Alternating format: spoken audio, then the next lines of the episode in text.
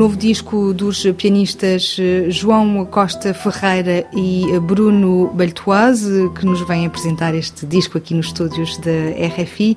Antes ouvimos Tango Dolorido, do compositor português Sérgio Azevedo. Bem-vindos, Bruno. Obrigado, João, bom dia. Como é que nasce este diálogo entre vocês, entre 11 compositores franceses e portugueses que escolheram? Como é que acontece este processo todo?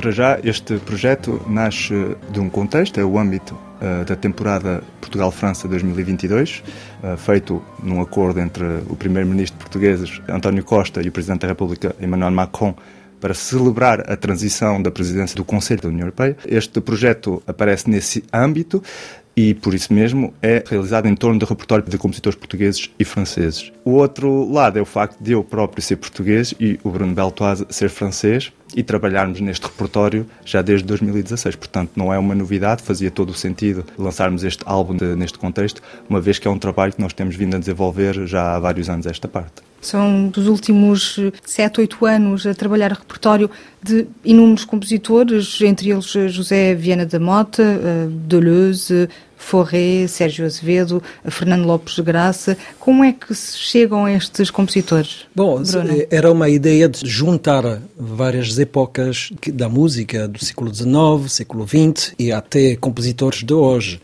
que fazem parte agora do nosso próprio repertório.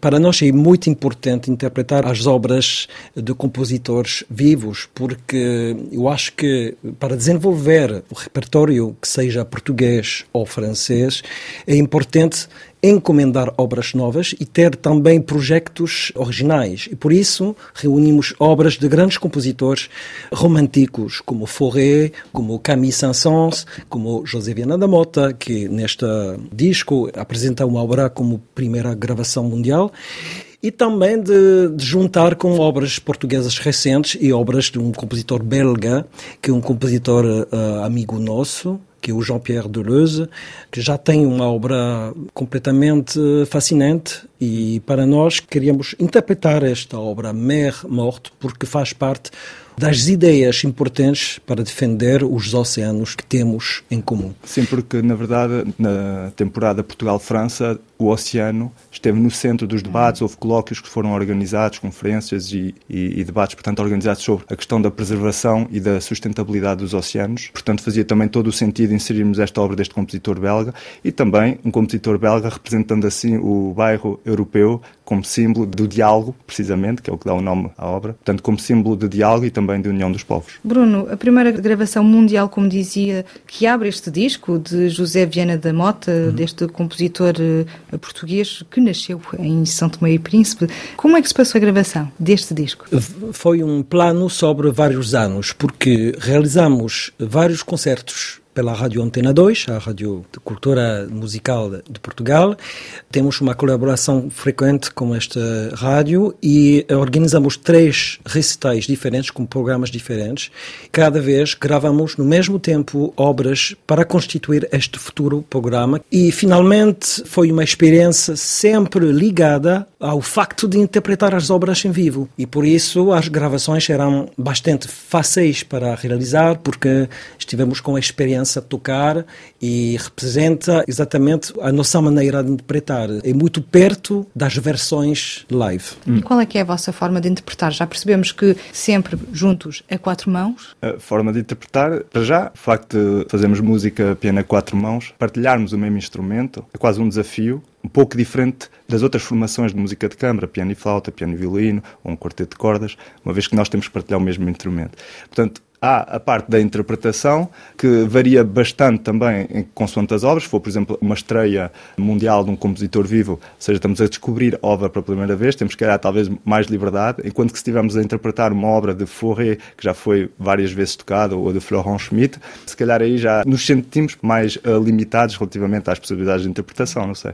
Creio que esta formação tem também uma vertente extra relativamente às outras, que é o facto de partilharmos o mesmo instrumento e que isso muitas vezes gera desafios, ia dizer problemas, mas é mais desafios, uma vez que temos por vezes que cruzar os braços, cruzar os dedos e tornamos desse sentido partilhar quase... o espaço, não é Exatamente, verdade? partilhar o espaço e tornamos quase malabaristas ou acrobatas. Portanto, Às vezes não é muito fácil. Não. Temos que sentir a respiração do outro, tocarmos ao mesmo tempo, sentimos também as intenções musicais, portanto é preciso também nos conhecermos bastante bem, a vários níveis, para podermos tocar juntos e sermos um corpo único, digamos assim, estarmos em harmonia um com o outro.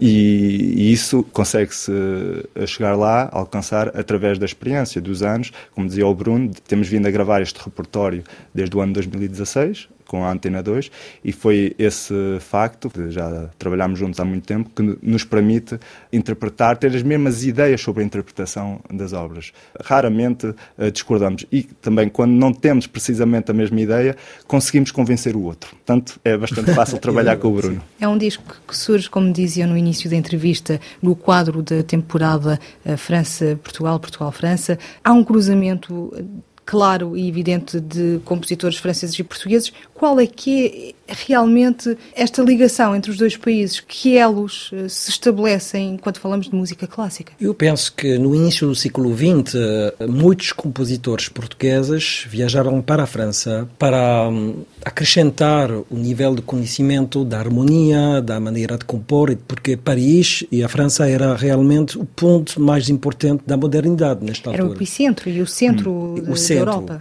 Não só com a música, como a pintura, como a escritura. E, sobretudo, começou como um, um músico português muito famoso que era o Francisco Lacerda que era quase o primeiro a entrar no domínio da escritura moderna em Portugal. E para mim, o Francisco Lacerda representa toda a modernidade que entra em Portugal. Também há um compositor famoso, o Luís de Freitas Branco, uhum. também era muito ligado à música francesa. E por isso, uma parte do nosso projeto é também de juntar estas duas culturas, mas no mesmo tempo de fazer destacar as coisas mais modernas, mais interessantes na escritura da música portuguesa, que seja seja mais romântica como Viana da Mota, mas também de ver como os compositores dos dois países, sobretudo podem ser os músicos franceses, a influenciar, intercambiar pontos de vista e ideologia, estilos modernos sobre os artistas portugueses. E temos, por exemplo, um exemplo, o Sérgio Azevedo, nós tocámos, portanto, há pouco o Tango Dolorido, a segunda peça é uma valsa realejo, muito, aliás, estilo francês, que lembra um pouco, como diz o Bruno, L'Orgue de Barbarie. L'Orgue de Barbarie. Portanto, há esse cruzamento de influência, um cruzamento mútuo, claro, entre os compositores franceses e os portugueses, e como diz o Bruno, terão sido mais os compositores portugueses que terão sido influenciados pelo modernismo francês. E os compositores que acabam todos por ter influenciados, se pensarmos, por exemplo, do José Viana da Gomota, ele que nasce em São Tomé e Príncipe, uhum. que vai viver para Portugal, que vive também na Alemanha, em Berlim, que se instala na Suíça, em Genebra, durante a Primeira Guerra Mundial, que provavelmente também terá passado aqui por França e que vai criar toda uma teia. E como ele, tantos outros, não é? Sim, sobretudo no tempo de, de Viana da Mota, em que vários músicos, Hernani Torres, Guilherme Suja, no violoncelo, já neste caso, vários músicos foram, Oscar da Silva, foram estudar para o estrangeiro, para a Alemanha, muito graças também ao mecenato do rei Dom Fernando II.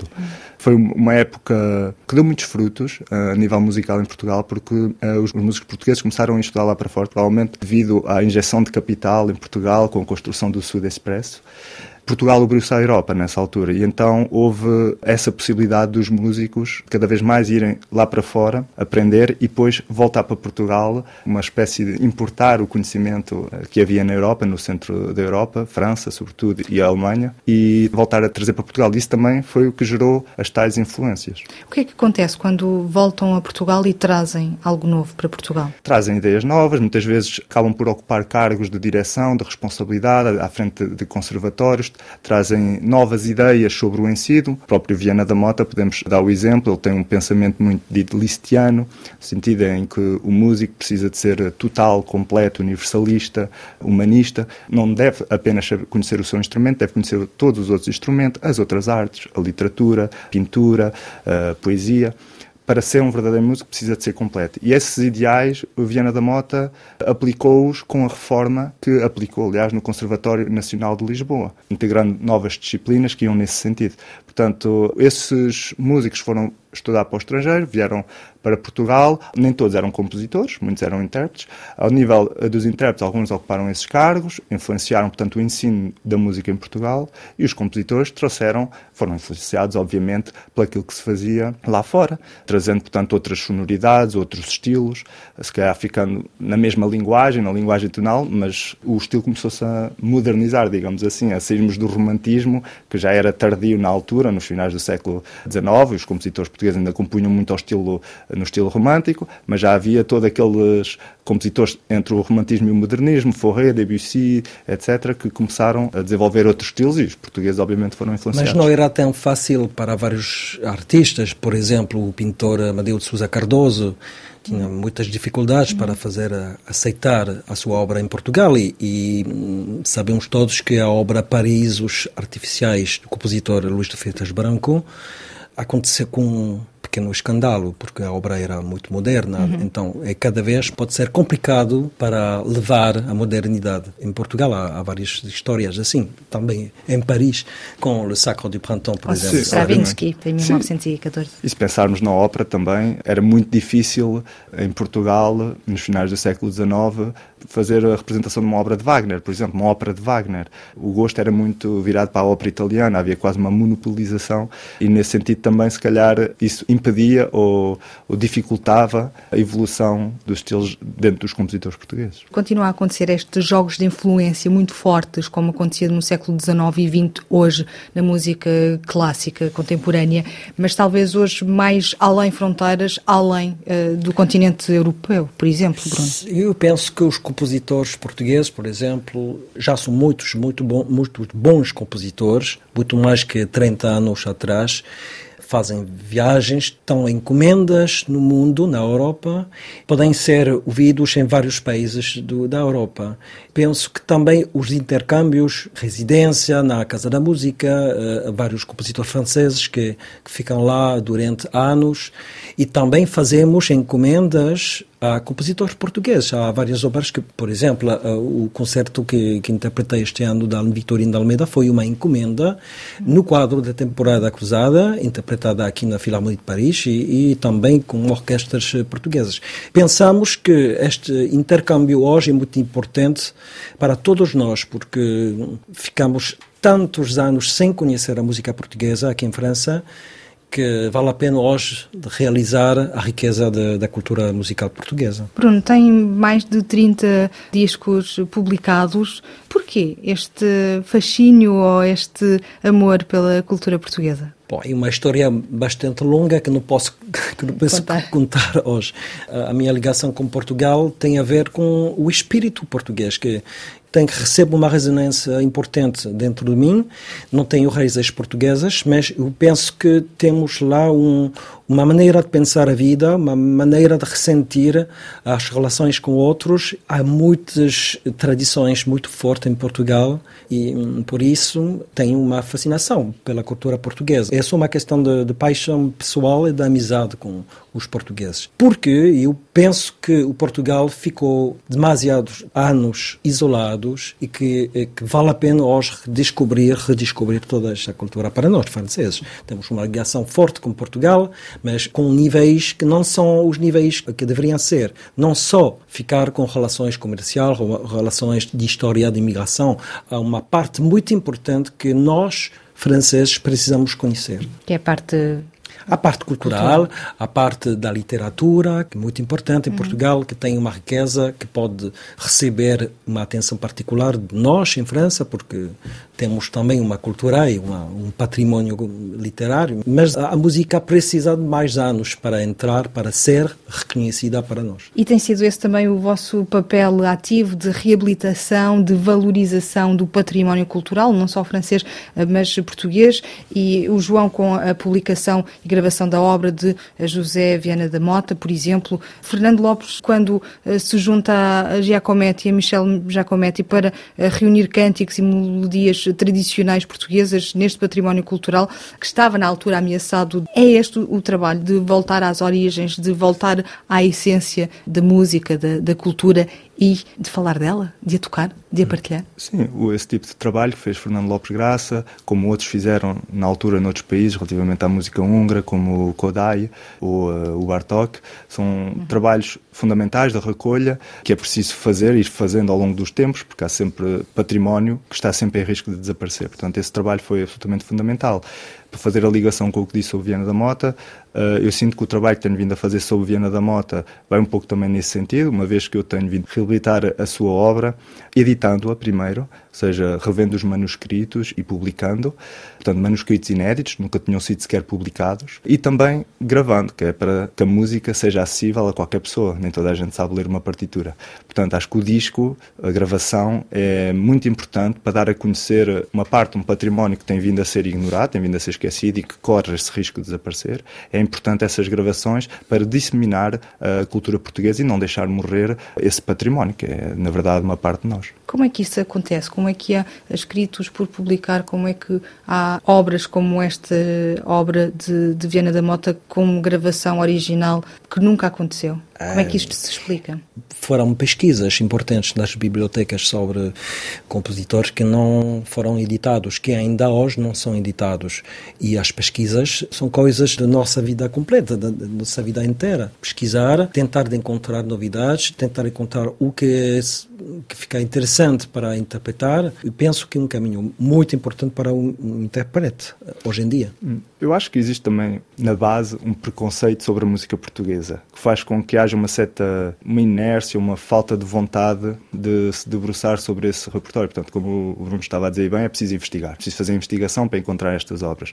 Só que muitas vezes isso não tem sido feito, provavelmente por haver preconceitos, por falta de financiamento? Por falta também? de financiamento. Portanto, há várias razões, há vários, há vários fatores. Às vezes há acervos ou espólios que não estão acessíveis porque ainda não estão no domínio público e que os familiares, depende, obviamente, cada caso é um caso, mas há, os familiares muitas vezes não querem dar acesso fácil ao trabalho da sua família. Portanto, há vários fatores que fazem com que uma parte desse património continue esquecido.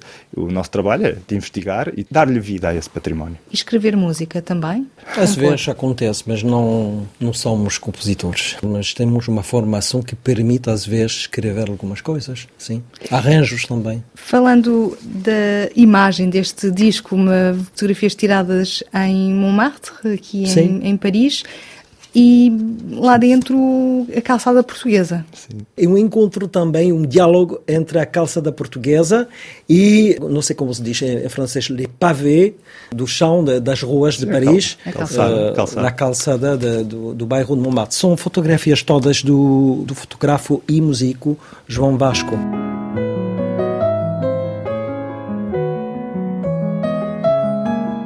João Costa Ferreira e Bruno Beltoise, muito obrigada por terem vindo apresentar-nos o, vosso novo disco. Chama-se Diálogos, piano a quatro mãos, e vamos fechar esta entrevista com uma interpretação de Le Jardin de Dolly, uma obra de Gabriel Fauré.